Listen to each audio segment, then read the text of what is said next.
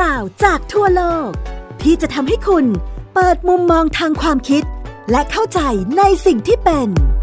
เล่ารอบโลก โดยปิติสีแสงนาม สวัสดีครับ คุณผู้ฟังที่รักทุกท่านกลับมาพบกับผมปิติสีแสงนาม และการเล่าเรื่องที่น่าสนใจในไทย PBS Podcast เล่ารอบโลกกันในตอนไหนแล้วนะครับ สำหรับตอนนี้ก็คงจะเป็นบทสรุปสุดท้ายนะครับสำหรับสามก๊กนะครับฉบับภูมิรัฐศาสตร์ เราคุยกันมาใน 3 ตอนแล้วนะครับ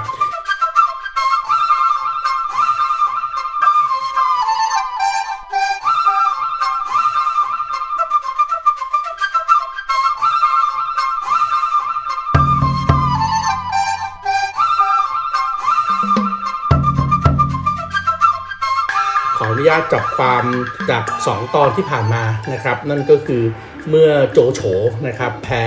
สมรภูมิที่ผาแดงหรือว่าศึกเซกเพกนะครับความผิดหวังในครั้งนั้นนะครับที่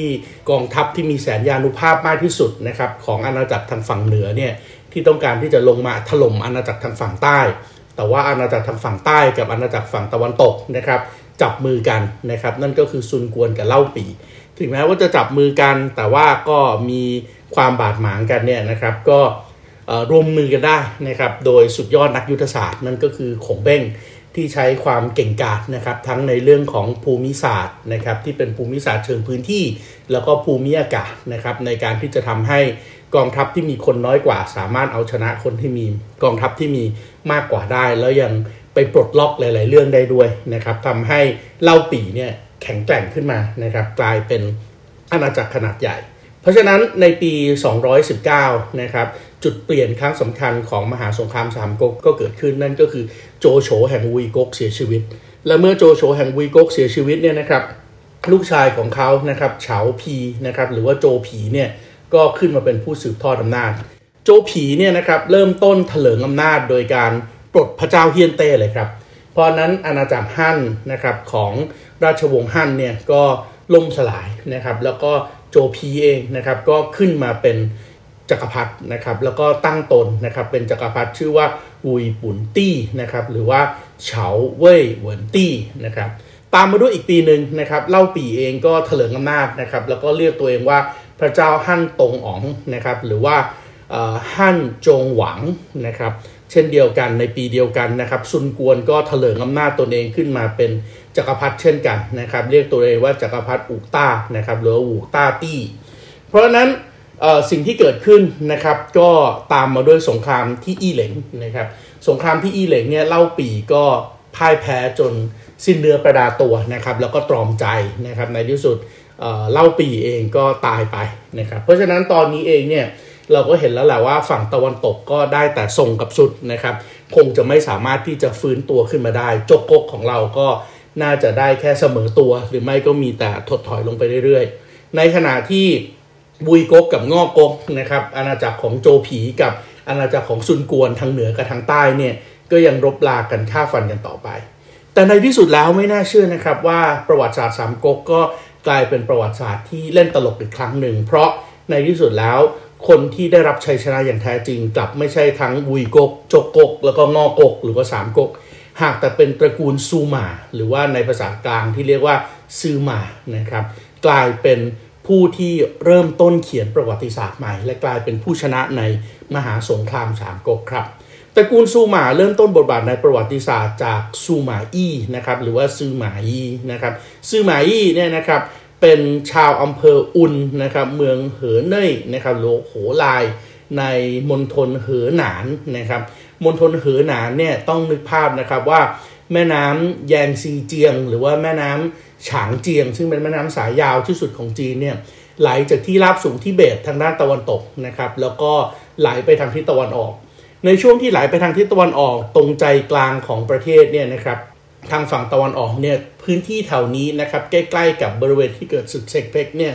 เป็นบริเวณที่มีทะเลสาบอยู่เป็นจำนวนมากครับ ทะเลสาบจำนวนมากเนี่ยนะครับ ตัวของทะเลสาบเนี่ยเขาเรียกว่าหูนะครับหู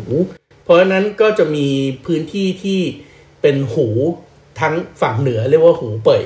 แล้วก็พื้นที่ที่เป็นหูทางฝั่งใต้นะครับคือฝั่งใต้ของแม่น้ำแยงซีเจียงที่มีทะเลสาบอยู่เป็นจำนวนมากนะครับฝั่งเหนือหูเป่ยนะครับก็มีเมืองเอกอย่างเช่นเมืองอู่ฮั่นนะครับในขณะที่ฝั่งใต้เนี่ยก็แน่นอนมณฑลชื่อว่าหูหนาน ซุ่มาอี้เกิดขึ้นที่ตรงนั้นนะครับ แล้วก็มีชื่อรองว่าจงตานะครับมีคนอธิบายนะครับ ลักษณะโง่เฮงของซูมาอี้ไว้นะครับว่าแววตาแหลมเล็กคล้ายตาเหี่ยวทำให้รู้เลยว่าคนนี้เนี่ยเป็นคนที่มีความฉลาดหลักแหลมมากนะครับซูมาอี้เป็นคนเฉลียวฉลาดนะครับ แล้วก็ชำนาญด้านตำราพิชัยสงครามมากนะครับ ในขณะเดียวกันนะครับก็มีใจคอที่หนักแน่นมากนะครับ เพราะฉะนั้นสิ่งที่ซูมาอี้ตัดสินใจไปแล้วเนี่ยเขาก็จะดำเนินหน้าไปอย่างนั้นจนในที่สุดได้ผลสำเร็จจากสิ่งที่ตัดสินใจเอาไว้นะครับ หลายๆ คนนะครับในประวัติศาสตร์สามก๊กเนี่ยให้ฉายาของซูมาอี้ว่างูแมวเซาครับ งูแมวเซาเนี่ยเป็นยังไง งูแมวเซาโดยชื่อของมันก็คือเป็นงูที่อยู่นิ่งๆ ซุ่มอยู่นะครับ กบดานอยู่ เร้นกายนอนรอเวลาอยู่ เหมือนกับแมวที่กำลังนอนเล่นซึมเศร้าอยู่นะครับ แต่เมื่อไหร่ก็ตามที่ได้เวลาในการที่จะจู่โจมโจมตีนะครับ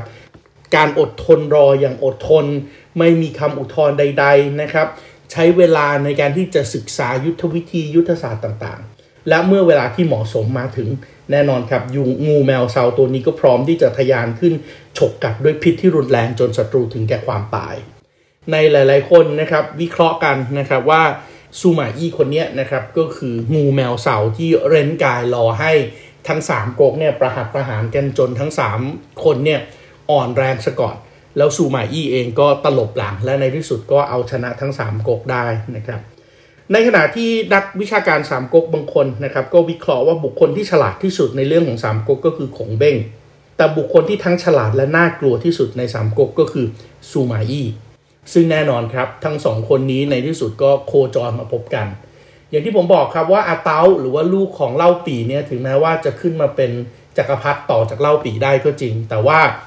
ด้วยความที่เป็นเด็กที่ถูกสปอยตั้งแต่เด็กนะครับก็เป็นจักรพรรดิที่อ่อนแอ แต่ว่าอาณาจักรของเขานะครับจกกกก็ยังคงเดินหน้ารักษาตัวเองต่อไปได้ เพราะว่ายังมีขุนศึกที่แข็งแกร่ง แล้วก็ยังมี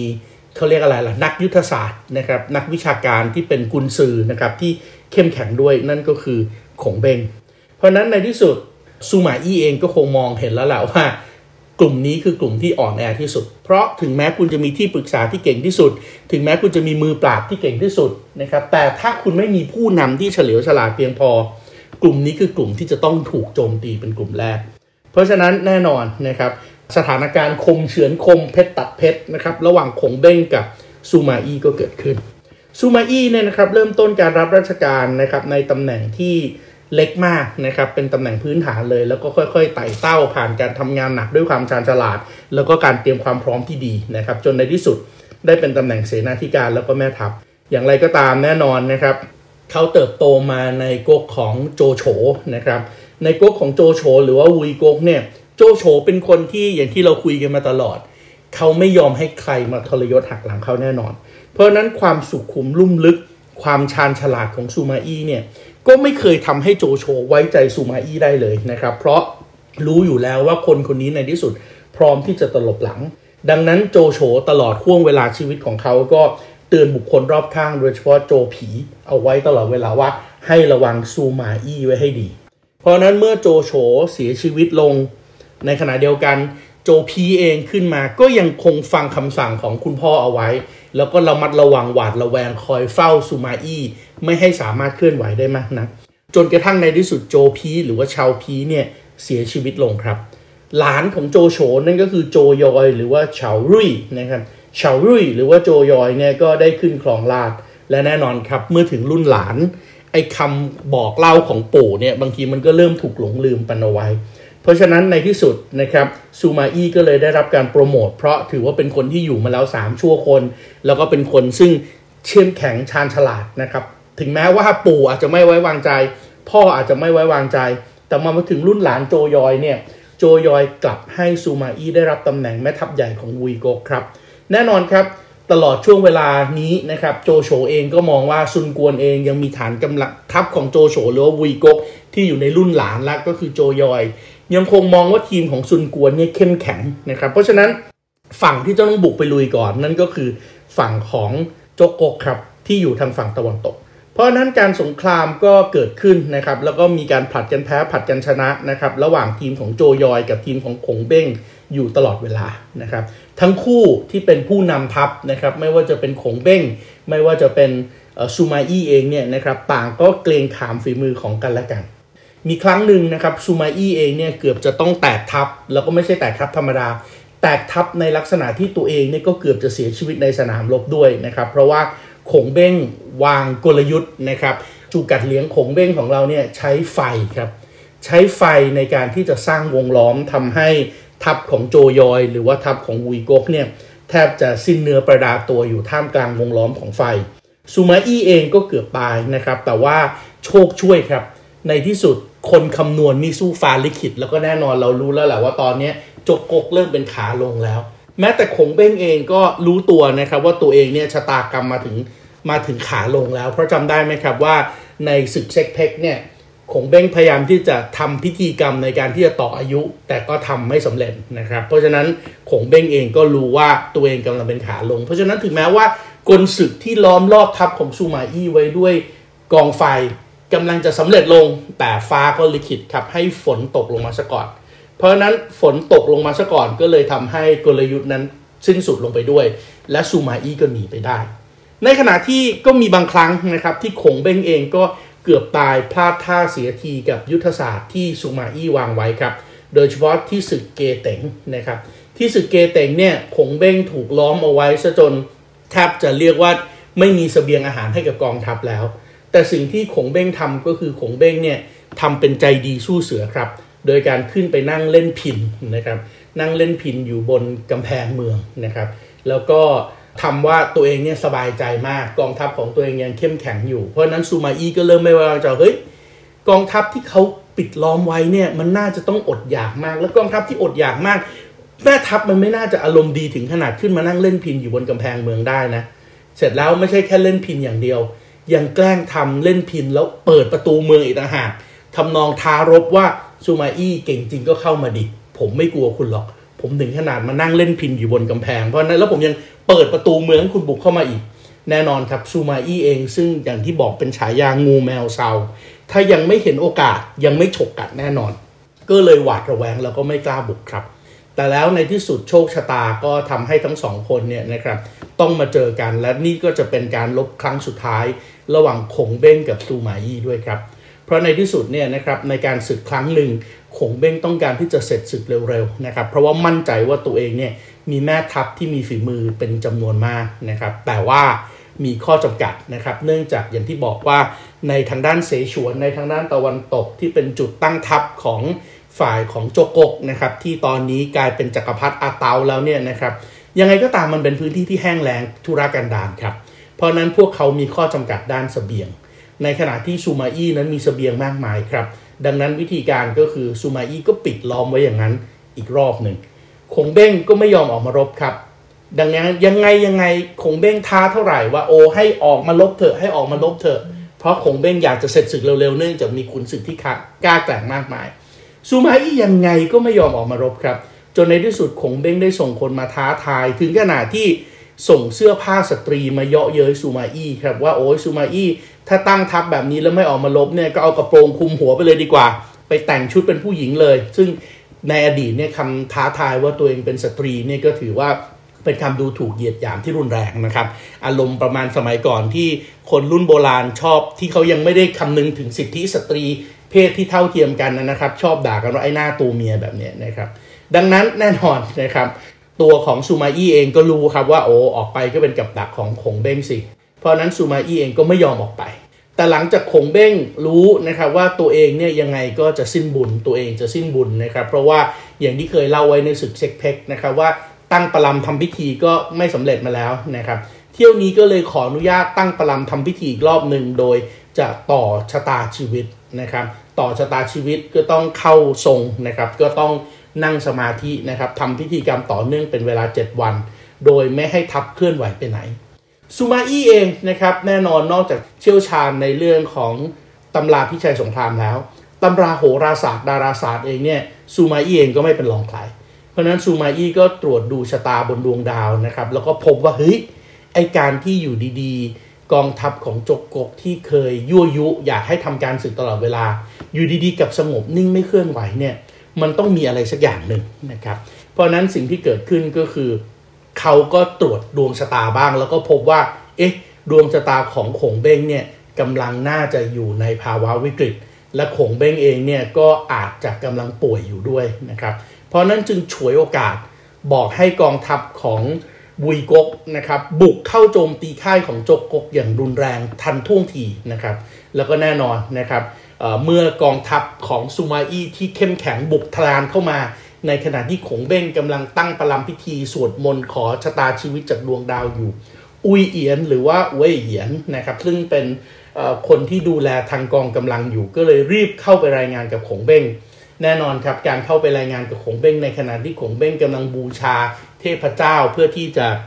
เพื่อที่จะขอต่อชะตาชีวิต การถลุนถลันพันแล่นเข้าไป แล้วก็เปิดประตูเข้าไปในห้องประลัมพิธีเนี่ยก็ทำให้เกิดลมกระชากจากการเปิดประตูครับ และนั่นก็เลยทำให้เทียนแล้วก็ทูบต่างๆ ที่เป็นเทียนต่อชะตาของขงเบ้งดับลงไปด้วย เพราะนั้นขงเบ้งก็รู้แล้วแหละว่าการศึกครั้งนี้เขาพลาดท่าแน่นอนนะครับ เพราะนั้นขงเบ้งก็เลยสั่งให้อุยเอียนเนี่ยนำกองทัพไปตีโต้ ขับไล่กองทัพของซูมาอี้ไปจนถึงหน้าค่ายของซูมาอี้จนในที่สุดซูมาอี้ก็เลยเริ่มไม่แน่ใจแล้วว่าเอ๊ะเป็นกลศึกเป็นกลอุบายของขงเบ้งอีกหรือเปล่านะครับขงเบ้งอาจจะไม่ได้ป่วยจริงนะครับ แต่ว่าหลอกล่อเข้าไป เพราะนั้นตัวของซูมาอี้เองก็เลยถอยทัพไปตั้งประชัดยันกันอีกแบบนั้นนะครับ คุณกำลังฟัง เล่ารอบโลก โดย ปิติสีแสงนาม ทางไทย PBS Podcast จนในที่สุดขงเบ้งก็ไปไม่ไหวจริง ๆ ครับ ขงเบ้งที่เจ็บป่วยอยู่แล้วนะครับ ก็ล้มตายลงไปด้วยนะครับ เมื่อขงเบ้งเสียชีวิต ก็แน่นอนครับกองทัพของโจกกก็ถอยทัพกับเสฉวนนะครับ เมื่อตัวของกองทัพเริ่มถอยทัพกลับไปนะครับ ก็ค่อยๆ ถอยออกไปเงียบๆเงียบๆเงียบๆนะครับ โดย ตรึงกำลังส่วนหนึ่งเอาไว้เพื่อหลอกซูมาอี้ว่ากำลังส่วนหน้าเนี่ยยังอยู่ จนในที่สุดนะครับกองทัพส่วนหน้าก็เริ่มถอยออกไปด้วยนะครับซูมาอี้เองก็เลยเอาเฮ้ย อย่างนี้ก็แปลว่าเขาถอยทัพแล้วแน่ ๆ ก็เลยรีบตีตามกลับไปครับ กลับว่าจะถล่มกองทัพที่เหลือของขงเบ้งให้สิ้นเนื้อประดาตัว แต่สิ่งที่เกิดขึ้นก็คือเมื่อเข้าใกล้ทัพของขงเบ้งกลับยังเห็นขงเบ้ง นั่งอยู่บนรถม้า แล้วก็อยู่ในทำเลที่ตั้งที่น่าจะควบคุมบัญชาการศึกได้ ซูมาอี้ก็เลยต้องถอยไปอีกรอบหนึ่งครับ แต่เมื่อถอยไปอีกรอบหนึ่งก็เลยได้รู้ความจริงครับว่าจริงๆอะขงเบ้งเสียชีวิตไปแล้ว แต่สิ่งที่ซูมาอี้เห็นวันนั้นน่ะก็คือแค่ร่างของขงเบ้งเท่านั้นเอง ที่ขงเบ้งออกอุบายไว้ก่อนที่เขาจะเสียชีวิตว่า ถึงแม้เขาจะตายไปแล้ว ก็ขอให้ผูกร่างศพของเขาเนี่ยกับ รถม้าที่แล้วเอารถม้านี้ไปตั้งอยู่ในทำเลที่ดีที่สุดในการที่จะบัญชาการศึก เพื่อหลอกให้ซูมาอี้เข้าใจว่าขงเบ้งยังมีชีวิตอยู่ นี่คือกลยุทธ์สุดท้ายของขงเบ้งครับ แม้ว่าเขาจะตายไปแล้ว แต่เขาก็ยังสามารถที่จะล่อหลอกกองทัพที่มีแสนยานุภาพใหญ่กว่า ให้พ่ายแพ้การศึกครั้งสุดท้ายได้ เพราะนั้น นี่คือครั้งสุดท้ายนะครับที่ยุทธศาสตร์ของขงเบ้งเองใช้งานได้ผลนะครับ จนทำให้ซูมาอี้ต้องเอ่ยปากชมนะครับ ว่าขงเบ้งเนี่ยเก่งจริง ๆ ขนาดตอนเป็นก็หลอกเขาได้ ตอนตายยังหลอกเขาได้อีกนะครับ แต่ถึงอย่างไรแม้ถูกขงเบ้งหลอกซูมาอี้ในที่สุดก็ได้รับชัยชนะอย่างแท้จริงครับ เพราะว่าไม่มีใครที่จะมีความเก่งกาจไม่มีใครที่จะมีความพร้อมทั้งในเรื่องของการศึก ทั้งในเรื่องของบูทั้งในเรื่องของบุญและสามารถที่จะขัดขวางความทะเยอทะยานของซูมาอี้ได้ต่อไป ในปลายรัชสมัยของจักรพรรดิโจยอยนะครับซึ่งก็คือหลานของโจโฉเนี่ยนะครับซูมาอี้ได้รับการเลื่อนยศแล้วก็บรรดาศักดิ์มีอำนาจควบคุมทั้งฝ่ายพลเรือนและฝ่ายทหาร โจยอยเองนะครับก็เข้าขับเหมือนเดิมนะครับในสมัยที่โจโฉไปเอาจักรพรรดิเหี้ยนเต้มา แล้วก็ดูแลชุบเลี้ยงเนี่ยนะครับ โจยอยเองซึ่งโตขึ้นมาโดยเห็นซูมาอี้เนี่ย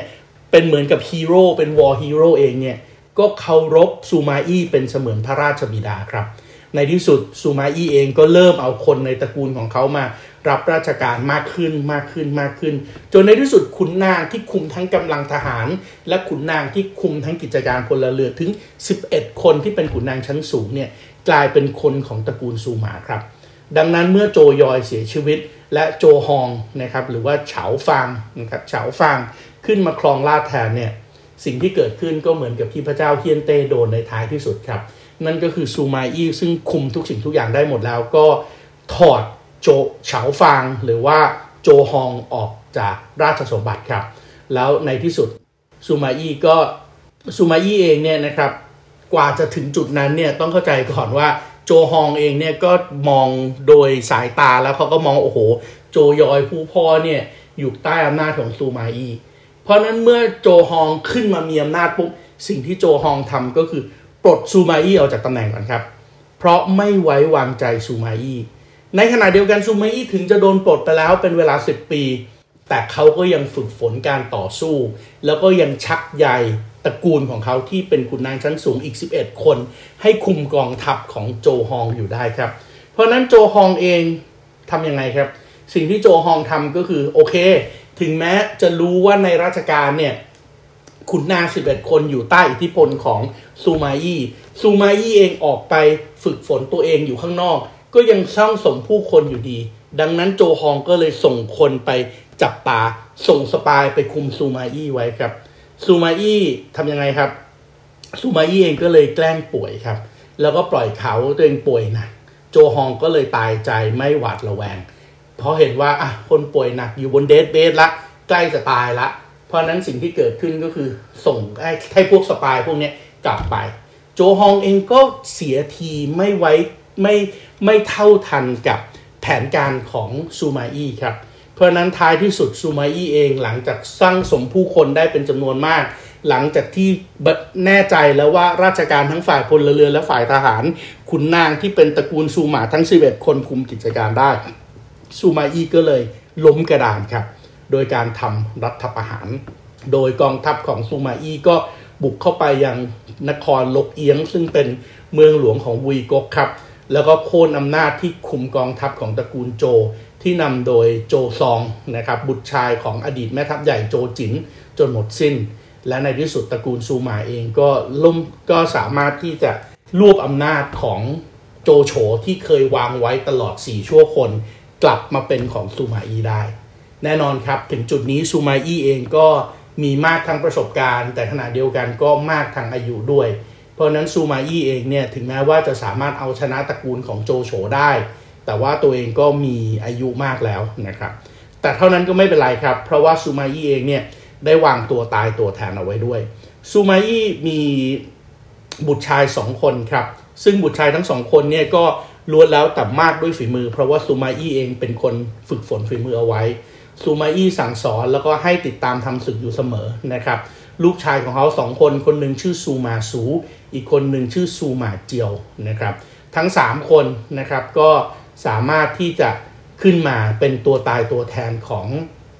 ซูมาอีได้นะครับนอกจากทั้ง 3 คนนี้แล้วนะครับรุ่นหลานเองก็ยังได้รับการฟูมฟักมาอย่างดีนะครับ โดยเฉพาะซูมาเอียน ซึ่งซูมาเอียนเนี่ยก็ถือว่าเป็นลูกชายหัวแก้วหัวแหวนของซูมาเจียว เป็นหลานปู่ของซูมาอี้นะครับ และซูมาเอียนหรือว่าซูมาหยานเนี่ยนะครับ ในที่สุดก็คือบุคคลที่สามารถที่จะรวบรวมแผ่นดินเป็นหนึ่งเดียวได้ โดยในที่สุดนะครับเขาบีบให้โจฮวนจักรพรรดิแห่งวุยกกนะครับ หรือว่ารัฐเว่ยเนี่ยนะครับยอมรับแล้วซูมาเอียนก็ประกาศตนเองขึ้นครองราชเป็นจักรพรรดิเรียกว่าจินวูตี้นะครับจินวูตี้หรือว่าเฉวียนตี้ฮ่องเต้นะครับเป็น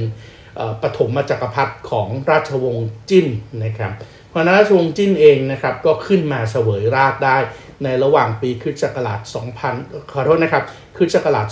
265 ถึง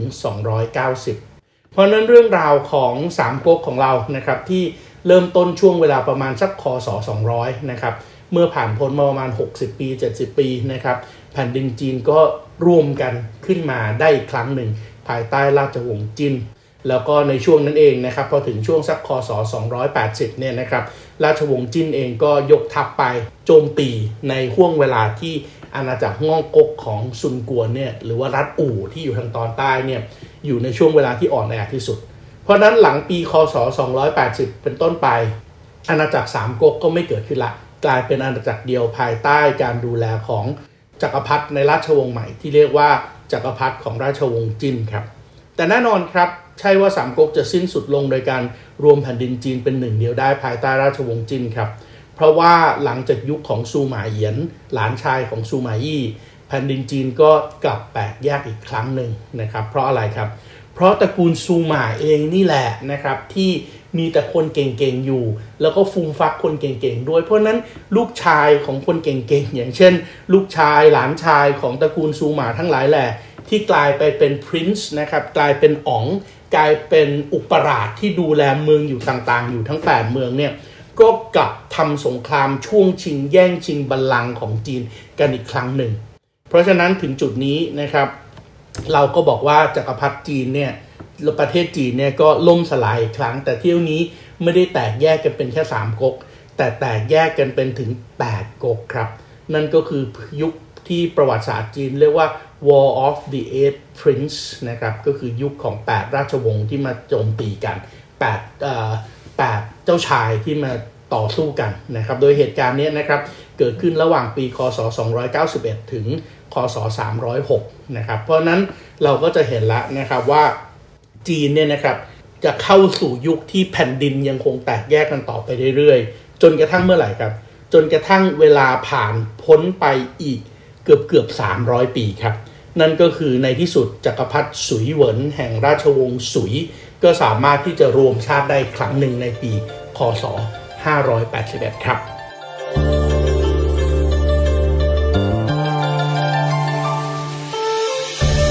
ทั้งหมดนี้ก็คือเรื่องราวของสามก๊กนะครับ ที่ผมนำมาเล่าในลักษณะของสังเขตประวัติศาสตร์สามก๊กฉบับภูมิยุทธศาสตร์ ให้กับคุณผู้ฟังได้รับรู้รับทราบกันครับ สำหรับวันนี้เวลาของไทย PBS Podcast หมดลงแล้วครับ พบกันใหม่สัปดาห์หน้า สวัสดีครับ ติดตามรับฟังรายการ เล่ารอบโลก ได้ทางเว็บไซต์และแอปพลิเคชันไทย PBS Podcast และติดตามความเคลื่อนไหวรายการได้ที่ สื่อสังคมออนไลน์ไทย PBS Podcast ทั้ง Facebook, Instagram, YouTube และ Twitter Thai PBS Podcast View the world via the voice